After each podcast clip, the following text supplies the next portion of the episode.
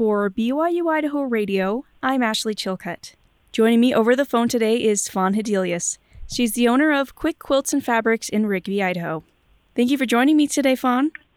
Thank you. Happy to be here.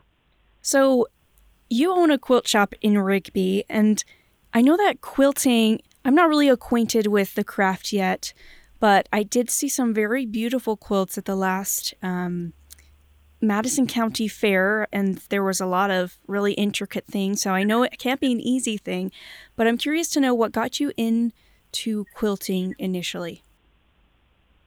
Well, um, when my husband and I first married, and that was 49 years ago, he was a sewing machine repairman, and he he was on the road all the time servicing machines for ladies. And one day, a, a lady who has a big quilting machine, a long arm, him to come and fix his her machine, and that was up in Montana. And he came home and he said, "I have found something that we can do at home." And so we bought a, a long arm quilter and um, just started a business. And um, Ron and I both quilted for a long time, but I've had several back surgeries, so I don't do any quilting anymore. But um, uh, it was it was something that my husband grew up in a fabric store because his mom was a fabric lady. And so it just kind of came natural to him to work with fabrics. And um, that's how we got started. In fact, we started in our garage. That's where we put our quilting machine because we didn't have a room big enough to put it at that time. We quilted in our garage for three or four years and then was able to put it in a bedroom after one of the children moved out and we just grew from there. So it sounds like you guys, your guys' interests were very compatible from the beginning, and in your relationship is in many ways revolves around your quilting business. It does, yes. Mm-hmm. So the purpose for my interview today was mostly because I was intrigued that you are donating about 50 quilts to uh, Uvalde, Texas, um, because of the aftermath of the shooting um, of course, the Uvalde shooting shocked the nation and left a lot of families mourning the loss of their children. I know that typically people feel pretty helpless and when they hear news like that and they don't know how to help because what can you really do? But you and your husband seem to have done as much as you can. Tell me what sparked the idea to donate these quilts and how long did it take to get them together? Well, um, I guess what sparked it is we have always done humanitarian work. We we make Christmas stockings for the Salvation Army. Um, it just seems like that's always been in our life to um, to do charity things. And so when this terrible event happened, uh, it just hit me. We need to do something. And I guess quilts are our thing, and we know that they can bring a lot of comfort. We we realize it cannot fill the void of the loss of all those families. We know that. But we just wanted people to um, have something that might be a wonderful memoir of their child that they lost. And um, it, children are very special to me. Uh, we have a, a big family, and um, and I just love children. And the thought of losing one of my children in a tragic accident like that would be it's just more than I could bear. And so we just said, let's do this. And um, a couple of the ladies who work for us, they were just on board because they do the same types of things. And um, so we just, we got these beautiful, uh, they're called Minky fabric, and they have princesses and kittens and puppies and all types of different things on them. And so we just ordered in 10 bolts of those. We found out how many girls and how many boys had died, and um, then they were able to get a copy of the People's Magazine, and they had a picture of each one of the children in there and a little biography of their life. And so from that, it helped us to kind of decide whether this child was a, a kitten person or a princess person, and and that's how we chose which quilt to do for each child. And then we had a local company monogram their names, and we have sewed them onto the back side of the quilt that will uh, be a memory for their their family. So it's it was just the thing for us to do. There wasn't any really talking about it or how we're going to get the money or how we're going to do it. It just it just had to be. I'm amazed at how personalized these quilts that you've made have been. I was imagining it was it was obviously a handmade item, but I had no idea that so much personalization was put into them. Well, that's what we wanted to do, and so we worked. We first, I first contacted the Uvalde police and worked with the secretary there, and then she forwarded me to the superintendent of the school, and uh, and then she she sent me to the principal of the school, and that's how we were able to get the names and um, be able to personalize them and um, make them each one we hope really special. My son and I are going out there. Um, we're going to leave on the 21st of October, and we're going to deliver the quilts. We actually um, got in touch with the branch president from the church out there, and he's going to help us to distribute the quilts. We are um, we are not going to give them to the families individually. I mean, we will if we if they want that, but we don't want to impre- uh, you know uh, invade their privacy or bring up feelings that are so awful. And so um, uh, we're going to let someone else do the delivery.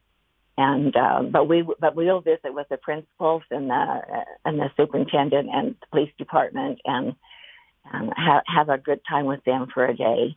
But um, we will we will leave families to have their own privacy and, and their their grieving time. And if this quilt brings them much joy and happiness, then that's all we can hope for.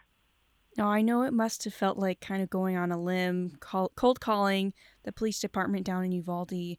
But what was the reaction when you expressed to them your desire to give quilts to those families? Oh, the the one police lady that I worked with, she was so thrilled, and she said that the people have just just clamored to help the families, and there's been lots and lots and lots of gifts and other quilts and things brought in. But she said, I think at Christmas time, um, the families are going to need an extra an extra loving hand, and so we um, we're hoping that that's when the the branch president will deliver these quilts. They will give them to them at Christmas, and um, it might just add a little bit more comfort and love to there was going to be the first Christmas without their loved ones, and it's going to be really, really tough. So we we just hope in a little way it helps. Wow.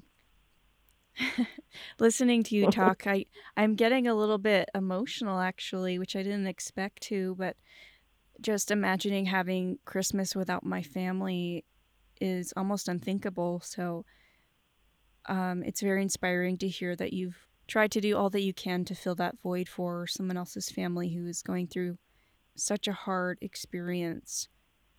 And I know this might be a little a little bit off topic, but you seem to obviously quilts are a big part of your life and I'm wondering what your favorite quilt is that you've made or owned and why was it special to you?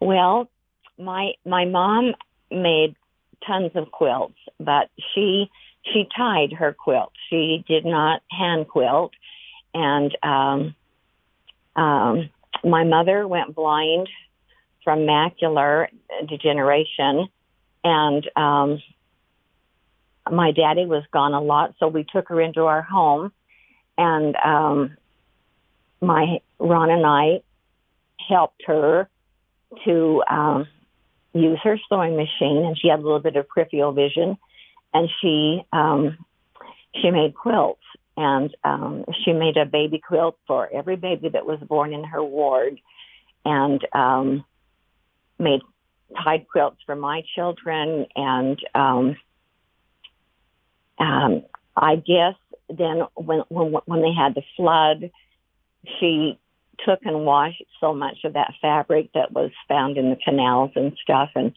and made quilts for families and donated them and I don't know that I have a favorite quilt, but I just remember the hard labor that my mom put in, especially with hardly any eyesight at all. And um yeah, I I've heard many people say I still have the baby quilt that your mom gave me 30 years ago, and because uh, my mom's been gone 32 years, and um, and she said they it wasn't quilted, it wasn't the blocks weren't straight, but they were just quilts of love, and how much I loved and appreciated your mom for doing that, and so um, I just my mom gave a lot of love to people through what she her service and, and so I guess that's kind of where I got my love for the quilts as well. Um, I don't I don't have any quilts that my mom made for us. I think we we wore them out and probably gave them to DI, but now I have tons of quilts, more quilts than I ever need. But um, and we give them to kids and grandkids and neighbors and who else to the veterans, whoever needs a quilt, and we hear about it, we try to make one for them, and so it's just it's just ingrained in us now, and and that's the way it'll be, I'm sure, until the day we die. It's just it's just our way of life. so it sounds like your mother planted a seed of service in you, and then also kind of implanted her love of quilting as well. And now you're using that in a service capacity. And I'm sure that you'll leave a legacy of quilts, whether they end up at the DI or not. uh, I hope so. My my mom went blind, and now I have macular. And uh, in fact, I get shots in the morning in my eyes, and uh, I wonder if I'm going to lose all my sight like my mom did. But um, if I do, so be it. But right now, I'm just gonna keep pedaling away and doing what I can to um, to help to help other people. So I believe it. um, I guess just as a final question, how many people um, helped with making those 50 quilts that are being donated? Well, um, we have sewn we have sewn almost all of them here at the shop, but we have had lots of people donate beautiful fabric, beautiful fabric to help in what we're doing. And um, the Rigby Quilt Guild gave us a beautiful quilt, and we are giving that to the grandmother of the shooter.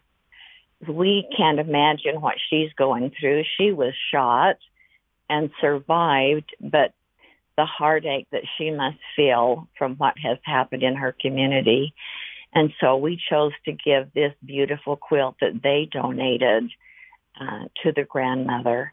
And um, so there have been lots of people involved. My my husband has done most of the quilting for all of them. He stays up late and um, and does that. And um, but we've had so much so, mon- so much monetary donations and that's helped to buy all the fabric and and the batting and and so for all the children who died, their their quilts are um, I don't know if you know what minky is, but it's just a soft, cuddly fabric, and these are minky on both sides.